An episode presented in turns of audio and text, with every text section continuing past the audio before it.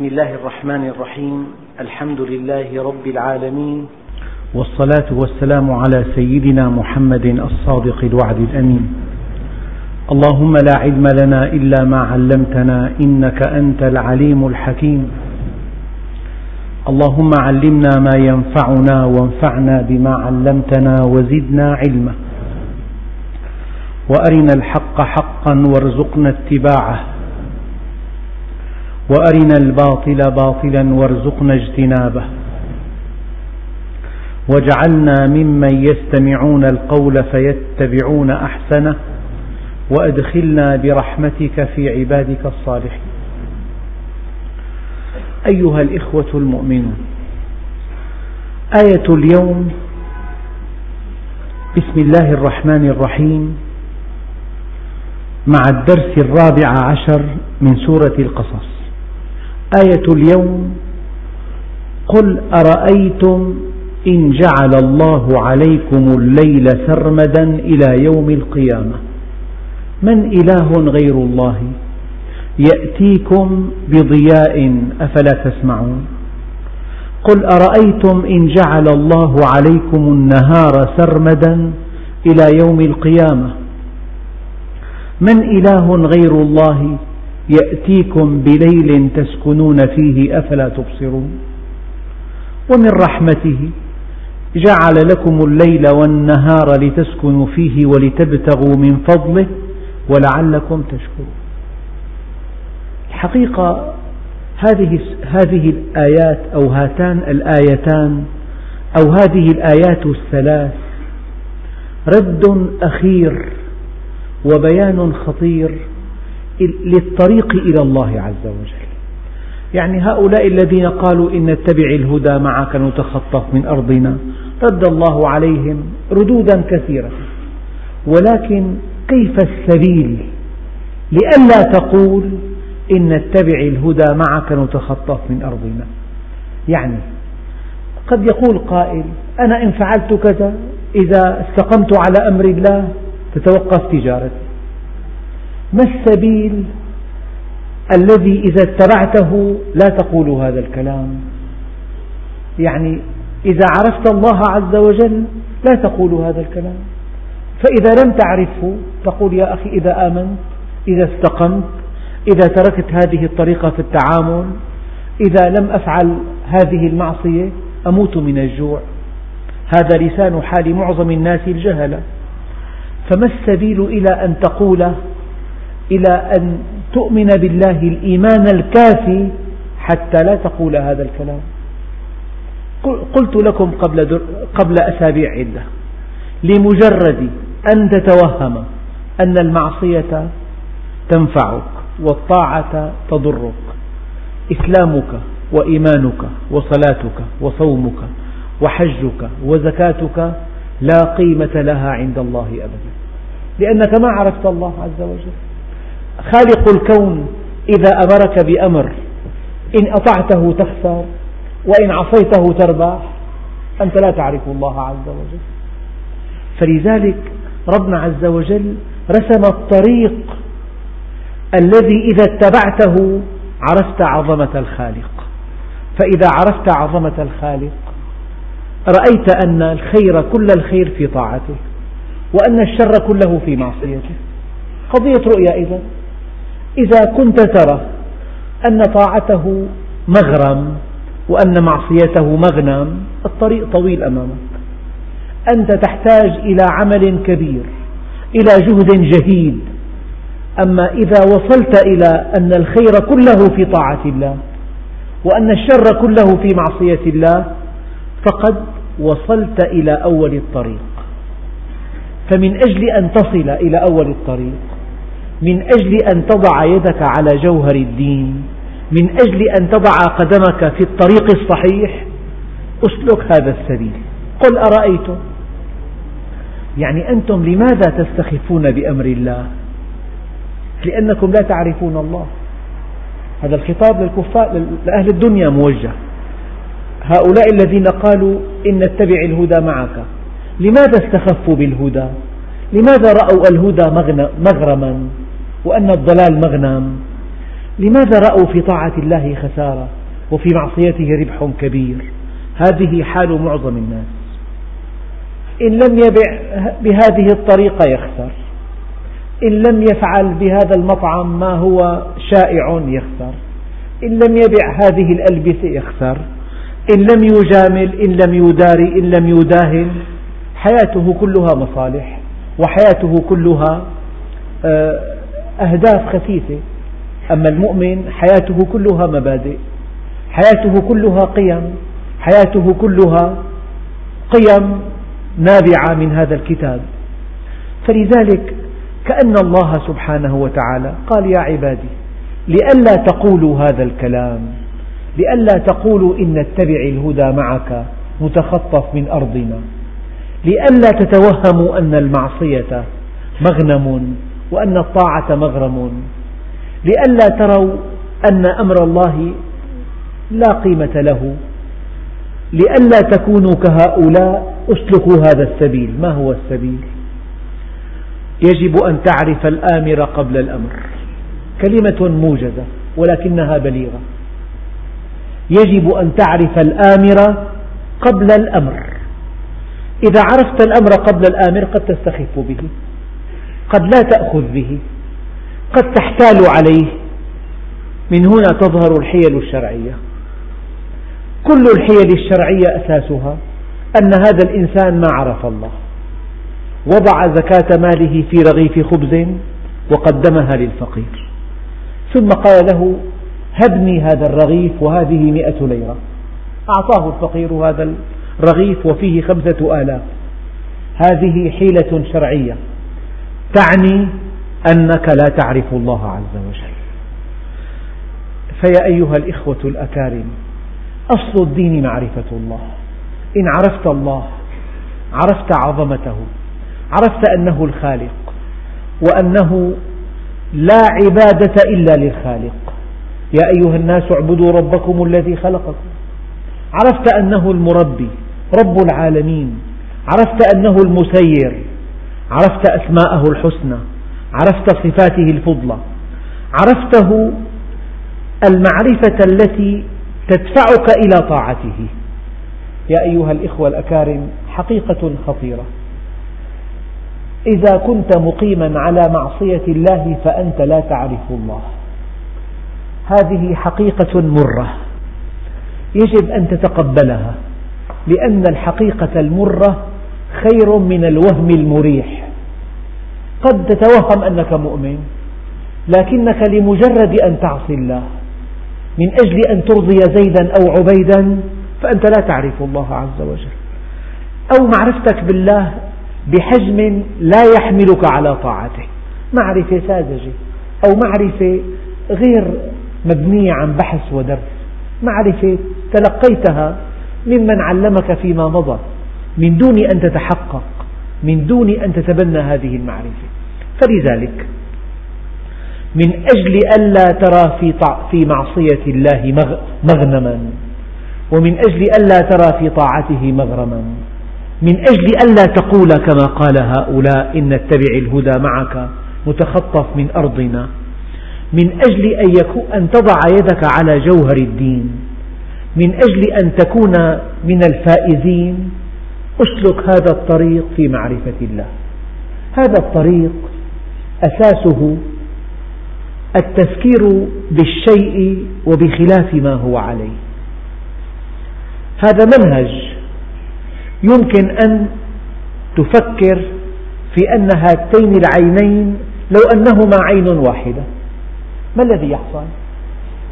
الذي يحصل أنك لا ترى إلا بعدين طول وعرض. أما البعد الثالث لا تميزه. يعني أنت بعين واحدة لا تستطيع أن تضع الخيط في ثقب الإبرة. بعين واحدة تظن أنه دخل وبين الخيط وبين ثقب الإبرة عشر سم لكن بالعينين يتضح البعد الثالث. إذا لو فكرت في العين لو أن العينين عين واحدة لو أن هذه العين ليس فيها إلا عصيات ما فيها مخاريط. لرأيت الأشياء بلونين أبيض وأسود فقط. لو أن هذه العصيات أو المخاريط ليست 130 مليون عشر ملايين. لرأيت الصورة, ضبابية. لو أن هذا العصب البصري لم يكن على ما هو عليه. لو لم يكن في الدماغ مركز للإبصار.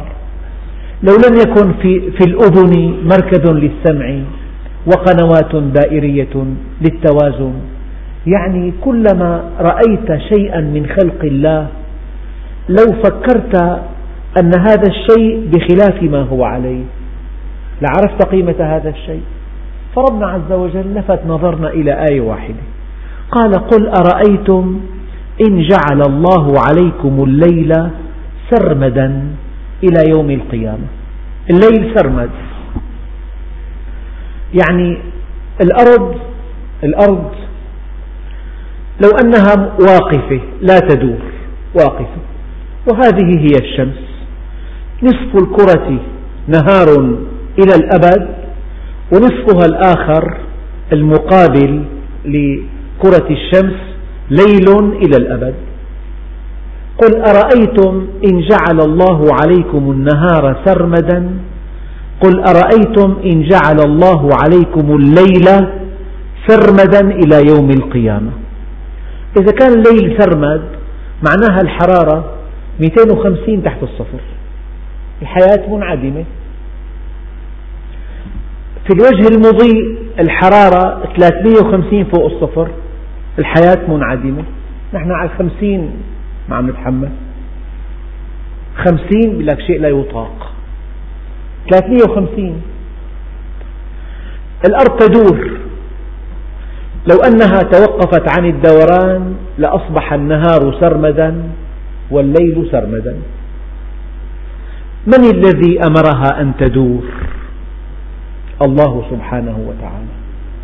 من الذي أعطاها هذه السرعة المناسبة؟ لو أنها دارت كل ساعة دورة معناها نصف ساعة ليل نصف ساعة نهار. لا النهار صار معاش ولا الليل صار لباس. لو كانت دورة كل سنة مرة ستة أشهر بأكملها ليل. ننام ونقوم ننام ونقوم الليل مخيم علينا. وستة أشهر النهار إذا المشكلة أن هذا الفكر إذا انطلق من جموده وتأمل في خلق الله عز وجل لخر ساجدا لله. أولا الأرض تدور. من جعلها تدور؟ الله سبحانه وتعالى. من دورتها حول نفسها جعل الليل والنهار. لو توقفت عن الدوران لأصبح النهار سرمدا هنا أي الشمس والليل سرمدا إلى يوم القيامة.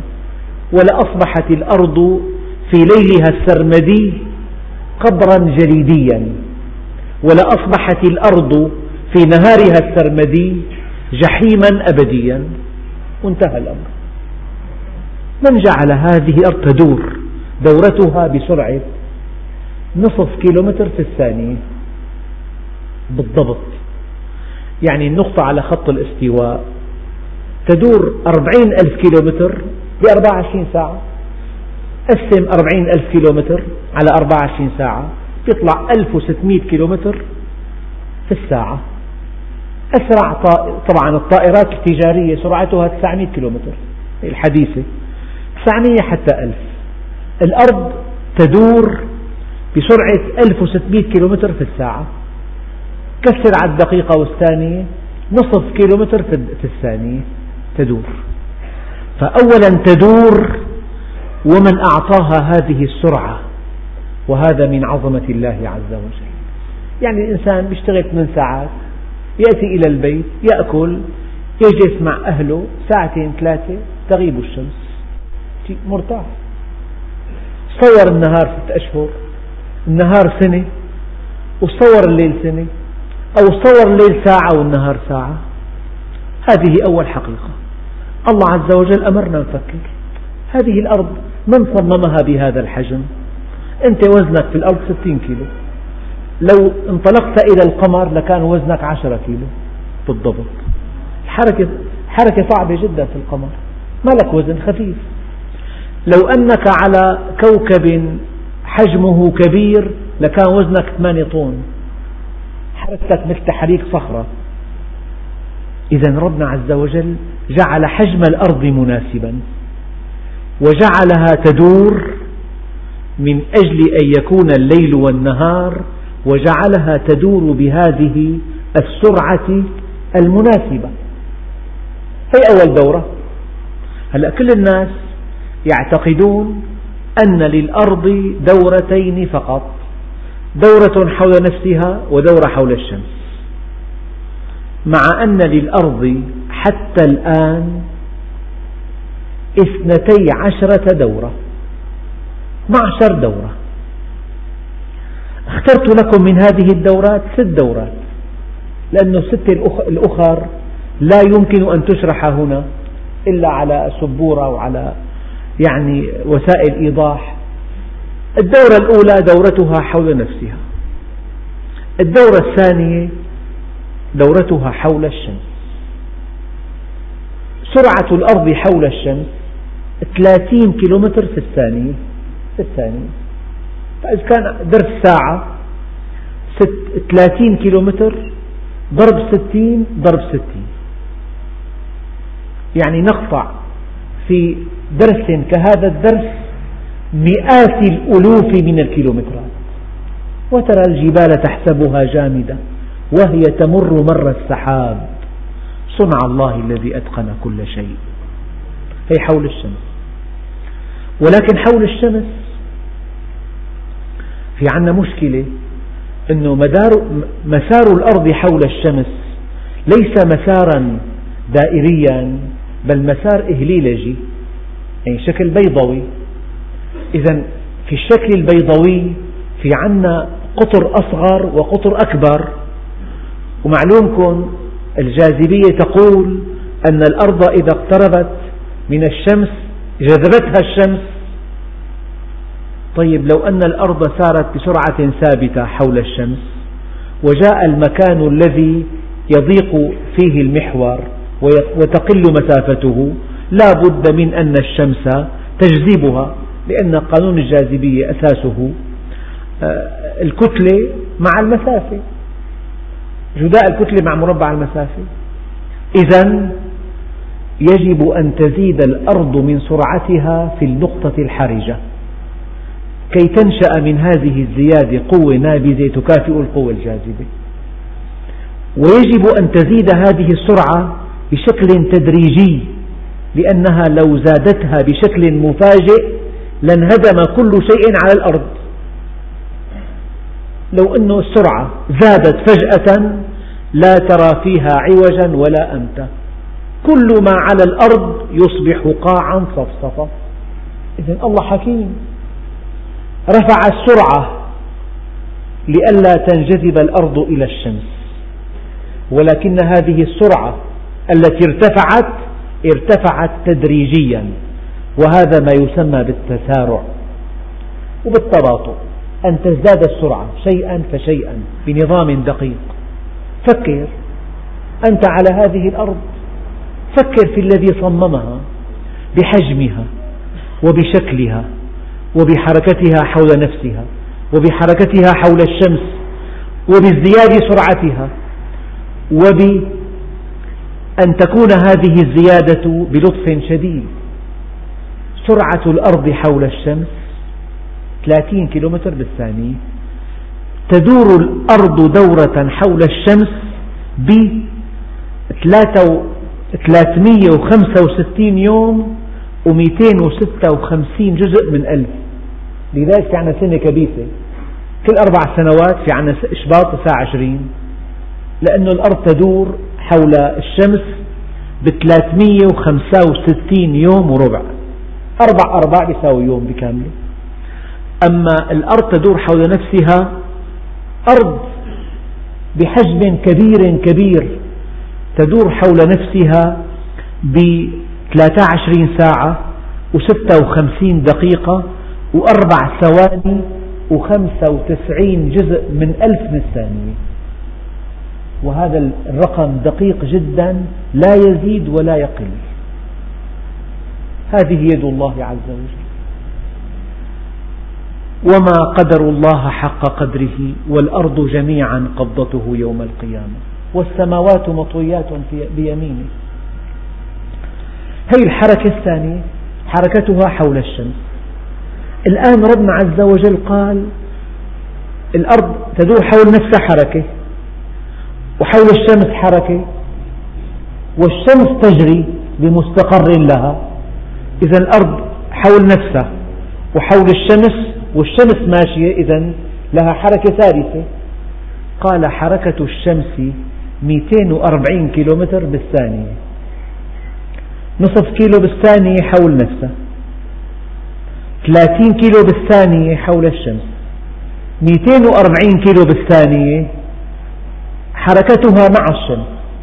مع الشمس في درب التبان. هي الحركة الثالثة. الحركة الرابعة. قال هذه الأرض تدور تدور حول محور وهمي. المحور إما أن يكون قائم على مستوى الدوران وإما أن يكون مائل وإما أن يكون موازي لمستوى الدوران. الأرض تدور هكذا حول الشمس. فهذه الأرض إما أنها إما أن محورها عمودي على مستوى الدوران زاوية قائمة. وإما أن محورها موازي لمستوى الدوران وإما أن محورها مائل شاءت حكمة الله عز وجل أن يكون محور الأرض مائلا. صور محور هكذا عمودي على مستوى الدوران والشمس من هنا. هنا صيف سرمدي وهنا ربيع سرمدي وهنا شتاء سرمدي. معناها الآية أوسع من ذلك. يعني قل أرأيتم إن كان الصيف سرمدا إلى يوم القيامة؟ قل أرأيتم إن كان الشتاء سرمدا إلى يوم القيامة؟ قل أرأيتم إن كان الخريف سرمدا؟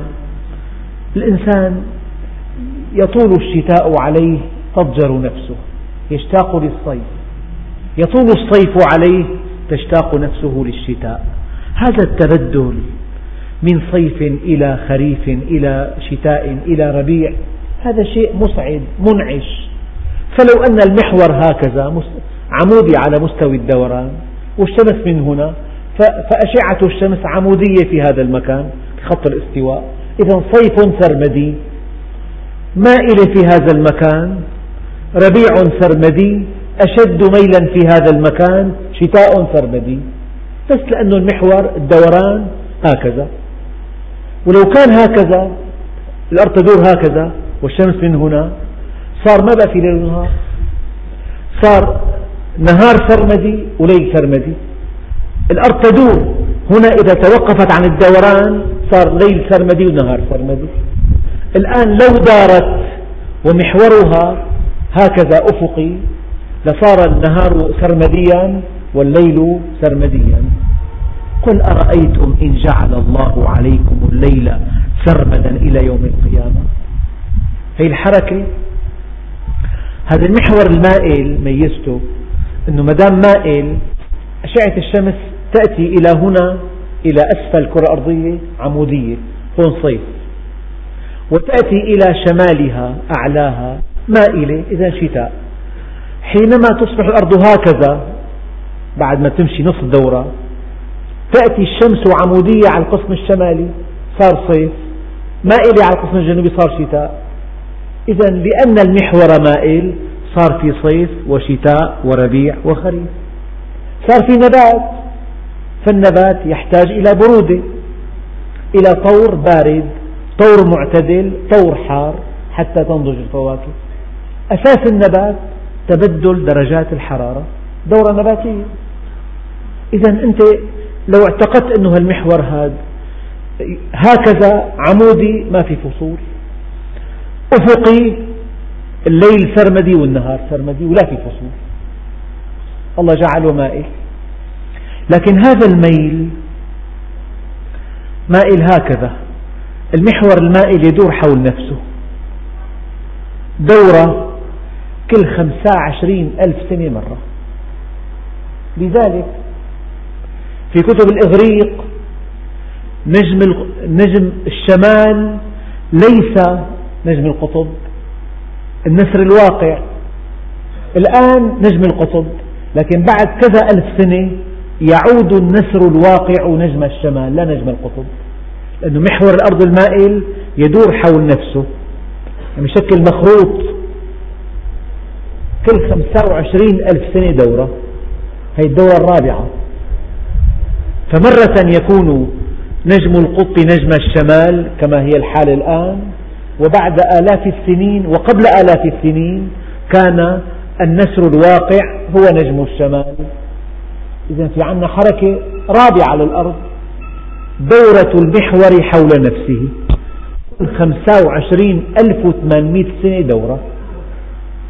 ونحن لا ندري. هذا المحور آه، يميل عن العمود المتعامد مع مستوى الدوران يميل 22 درجة. يزداد هذا الميل إلى 33 درجة ويعود إلى 22 درجة. فالميل من 33 ل 22 هي حركة خامسة. الحركة هي كل أربعين ألف سنة مرة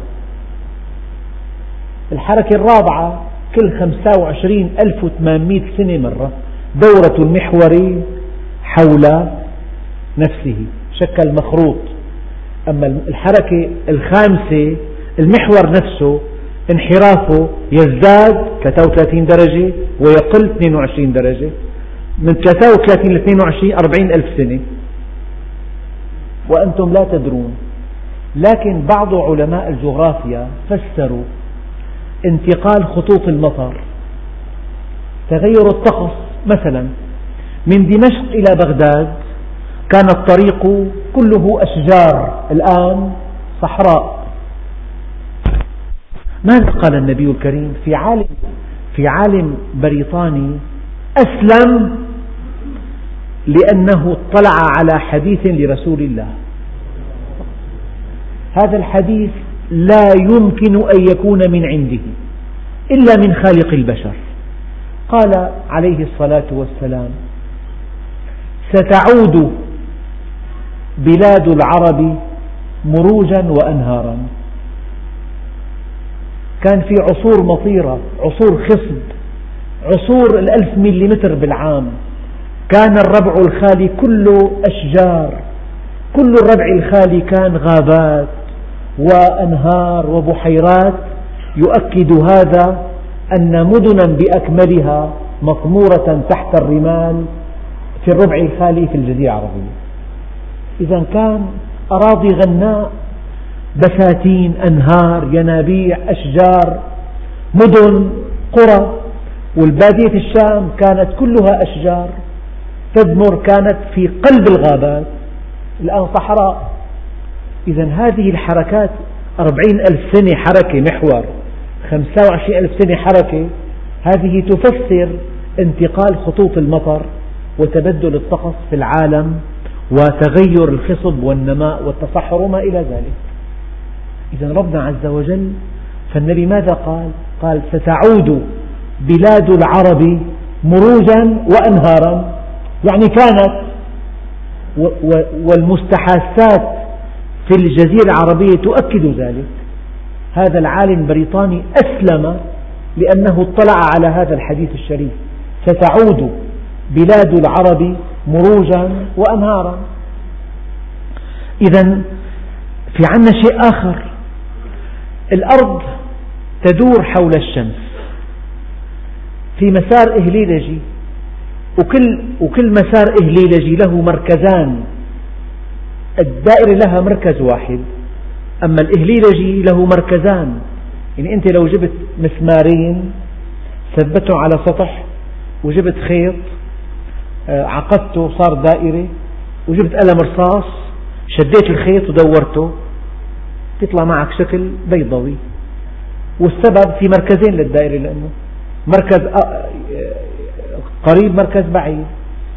فمركز دورة الأرض حول الشمس ينتقل من مركز أعظم إلى مركز أصغر بمدة قدرها تسعين ألف سنة.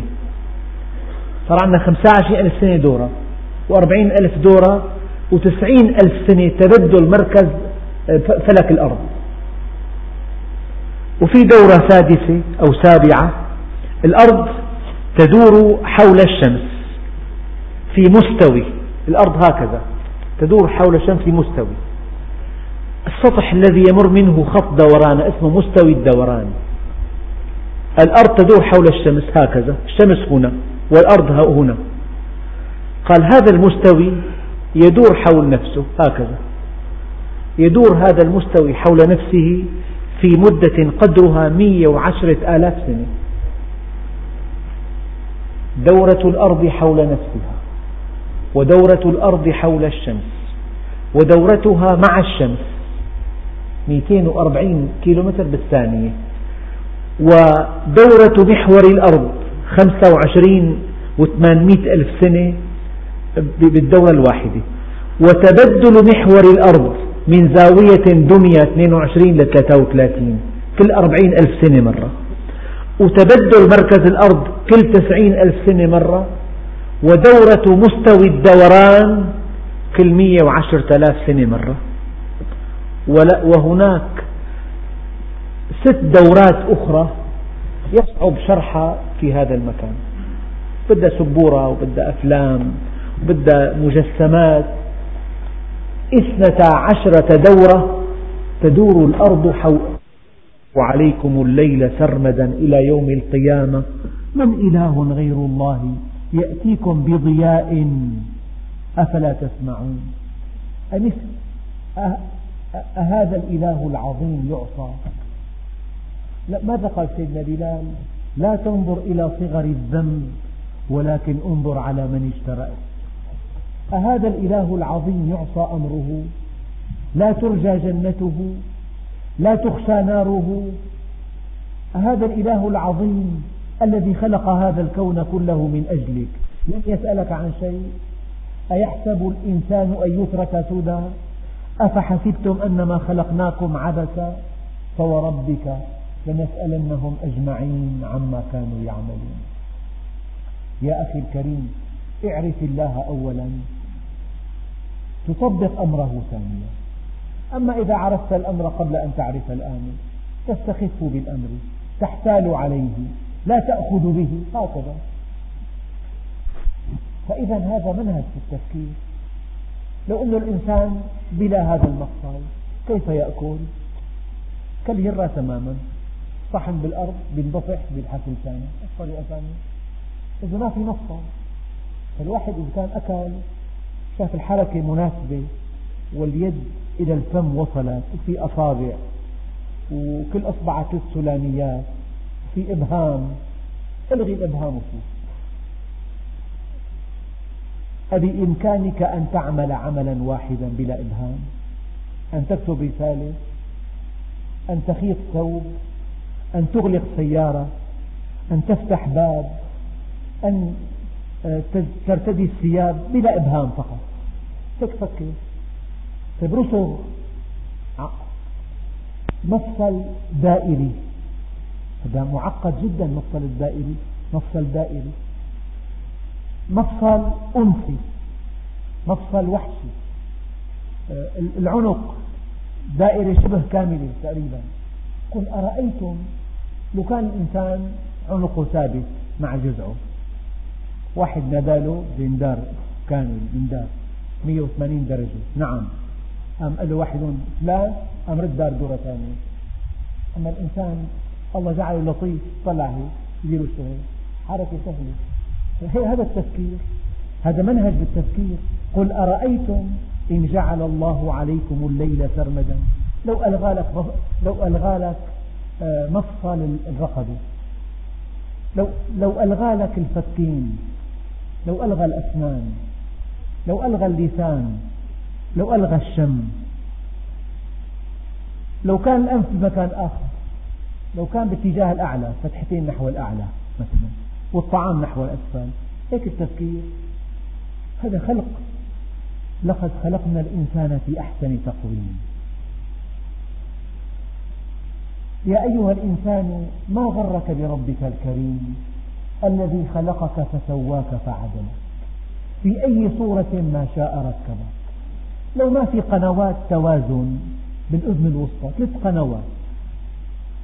فيهم سائل وبجدار القنوات أشعار حساسة كثير فالإنسان لو مال قليلا سائل يحافظ على أفقية سطحه فبلامس الأشعار اللي على اليمين فالإنسان بيتنبه ملت صحح رأسه لو ما فيها الأشعار الحساسة لازم يكون له قاعدة استناد عريضة جدا بده شيء 70 سم حتى يتم واقف. والدليل الميت لا يقف بيوقف مين يوقف ميت؟ مستحيل. انه تعطل جهاز التوازن بيوقع رأسا. أما الإنسان الله جعل له أقدام لطيفة. أما لو كان ما في جهاز توازن لازم تكون قدمه عرضها 70 سم إذا الإنسان ارتدى يعني سار بطين وحمل حذاءه كيلين طين يرى أن المشي أشغال شاقة. فكيف لو كان رجله 25 كيلو أخذ بشكل هرمي؟ حتى يوقف قل أرأيتم؟ لو ربنا عز وجل لغى لك جهاز التوازن هنا تصبح الحياة جحيما. لو ألغى لك المفاصل حياة جحيم. لو ألغى ألم نجعل له عينين عين واحدة. صرت بعدين. ما في بعد ثالث.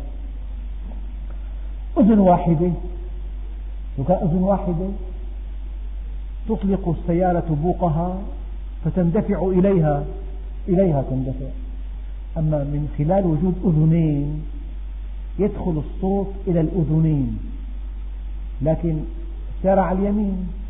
فوصل الصوت من الأذن اليمين إلى مركز الإحساس في الأذن قبل الأذن اليسار بواحد على 1625 جزء من الثانية فعرف الإنسان أن السيارة من, من على اليمين فانطلق نحو اليسار. هذا شيء بسيط جدا واحد ماشي بالطريق سمع بوق سيارة فانتقل للرصيف الآخر.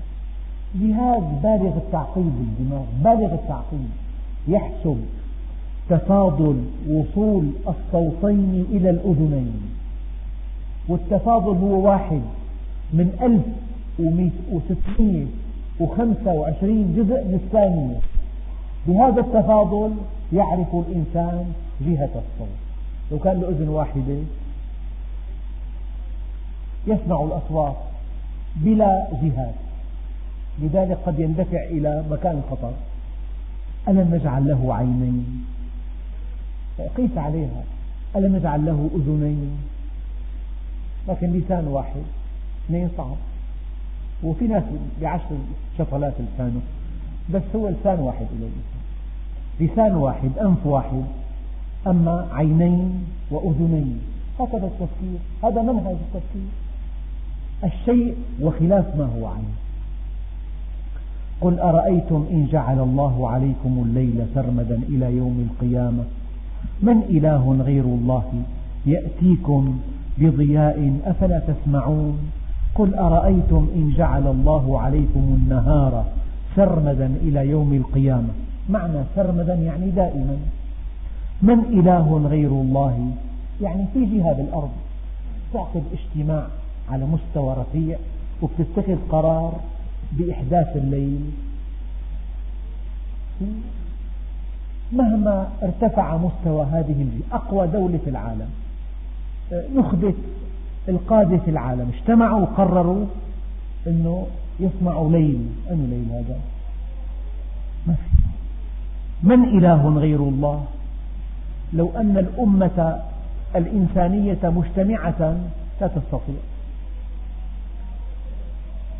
من إله غير الله يأتيكم بليل تسكنون فيه أفلا تبصرون؟ أذن أو محمد. ومن رحمته جعل لكم الليل والنهار معا لتسكنوا فيه ولتبتغوا من فضله. هذا أسلوب في البلاغة اسمه اللف والنشر. كيف اللف والنشر؟ أن تأتي بشيئين أو أكثر وتعيد على كل منهما بالترتيب على كل كلمة شيء. فربنا عز وجل قال ومن رحمته جعل لكم الليل والنهار لتسكنوا فيه الليل ولتبتغوا من فضله النهار. فالنهار معاش للسعي والليل للسكن. لكن الحضارة الحديثة جعلت الآية معكوسة فأصبح ليل النهار ليل الناس نهارا ونهارهم ليلا. وهذا يسيء إلى صحتهم لأن ساعة نوم في أول الليل لا تعدلها ثلاث ساعات في آخر الليل. هذه الكهرباء وهذه الأجهزة اللهو التي فيها ما لا يرضي الله عز وجل يمضي الناس وقتهم الطويل وراءها. إلى ساعة متأخرة من الليل. ساعات الرحمة ساعات التجلي ساعات الصلاة ساعات الذكر ساعات تلاوة القرآن ساعات الأنوار الدعاء التهجد الناس نيام. يعني كنت البارحة في مسجد في صلاة الفجر سبعة. في حي مكتظ سبحان الله كل هذه الأبنية كل بناية خمسة طوابق كل طابق شقتين ثلاثة. سبع أشخاص من أشخاص. والآن اعمل جولة بالمساجد دمشق صباحا. شيء قليل جدا صف صف ونص أكثر شيء. لو يعلم الناس ما في العتمة والصبح لأتوهما ولو حبوا. حبوا. لكن أصبح, أصبح الناس ليلهم نهارا ونهارهم ليلا. ربنا تصميم ربنا غير هيك. التصميم ومن رحمته جعل لكم الليل والنهار لتسكنوا فيه بالليل سكن راحة. ولتبتغوا من فضله ولعلكم تشكرون. الابتغاء من فضل الله إما بالعمل بكسب الرزق وإما بكسب العمل الصالح. أنت في النهار تدعو إلى الله تأمر بالمعروف تنهى عن المنكر تتصدق ترعى اليتيم ترعى الأرملة. تعين أخاك أو أن تكتسب مالا تكفي نفسك وأهلك وأولادك تنفق منه في طاعة الله. إذا ربنا عز وجل صمم الليل للسكن والراحة والنوم وصمم النهار للعمل الصالح. نعم. ومن رحمته جعل لكم الليل والنهار لتسكنوا فيه ولتبتغوا من فضله ولعلكم تشكرون. في بها الآية إشارة إلى الأمر التكويني وإشارة إلى الأمر التكليفي. الله كون الأرض ليلا ونهارا الليل للسكن والنهار للعمل ولكنه أمرك أن تشكره. لهذه الآيات الدالة على عظمته. فيا أيها الإخوة الأكارم الإنسان لازم يفكر. يفكر بهذه الآيات التي لا تعد ولا تحصى والتي أحاطنا الله بها لقوله تعالى وفي الأرض آيات للموقنين ويوم يناديهم فيقول أين شركائي الذين كنتم تزعمون؟ هؤلاء الذين زعمتم أنهم آلهة أو أعطيتموهم صفات الآلهة. في الماضي قالوا هذا ود إله. إله الشمس إله القمر إله المطر إله الخير إله الشر. هكذا الإغريق والشعوب في آسيا وفي إفريقيا الوثنية تدعي أن شيء هذا الشيء إله. وفي وفي بلاد المسلمين أحيانا الإنسان يدعي أن زيد إله. لا يقول هو إله يقول يؤذيني ينفعني. يرفعني يخفضني يعطيني يحرمني. عملته إله معناته.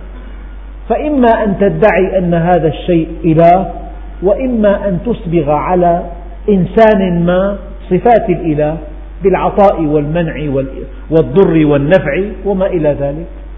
فربنا عز وجل يوم, يوم القيامة يقول أين شركائي الذي كنتم تزعمون؟ ونزعنا من كل أمة شهيدا. قال هذا شهيد الأعمال. اقرأ كتابك. شهيد على أعمالنا. فقلنا هاتوا برهانكم. لماذا فعلتم كذا وكذا؟ فعلموا أن الحق لله. لا, لا لهذه الجهة ولا لتلك الجهة. ربنا عز وجل قال زيتونة لا شرقية ولا غربية ولكنها علوية. الحق علوي. أما ما في حق شرقي وحق غربي الحق علوي. فعلموا أن الحق لله وضل عنهم ما كانوا يفترون. كل هذه النظريات وهذه الدعاوى وهذه الأضاليل وهذه الأوهام وهذه التحزبات وهذه الانقسامات هذه كلها ما أراد الله بها ما أراده الله وما أنزل الله بها من سلطان. الحق واحد لله الحق لله فقط. الآن شاهد عملي كل الآيات مترابطة. وقالوا إن نتبع الهدى معك نتخطف من أرضنا.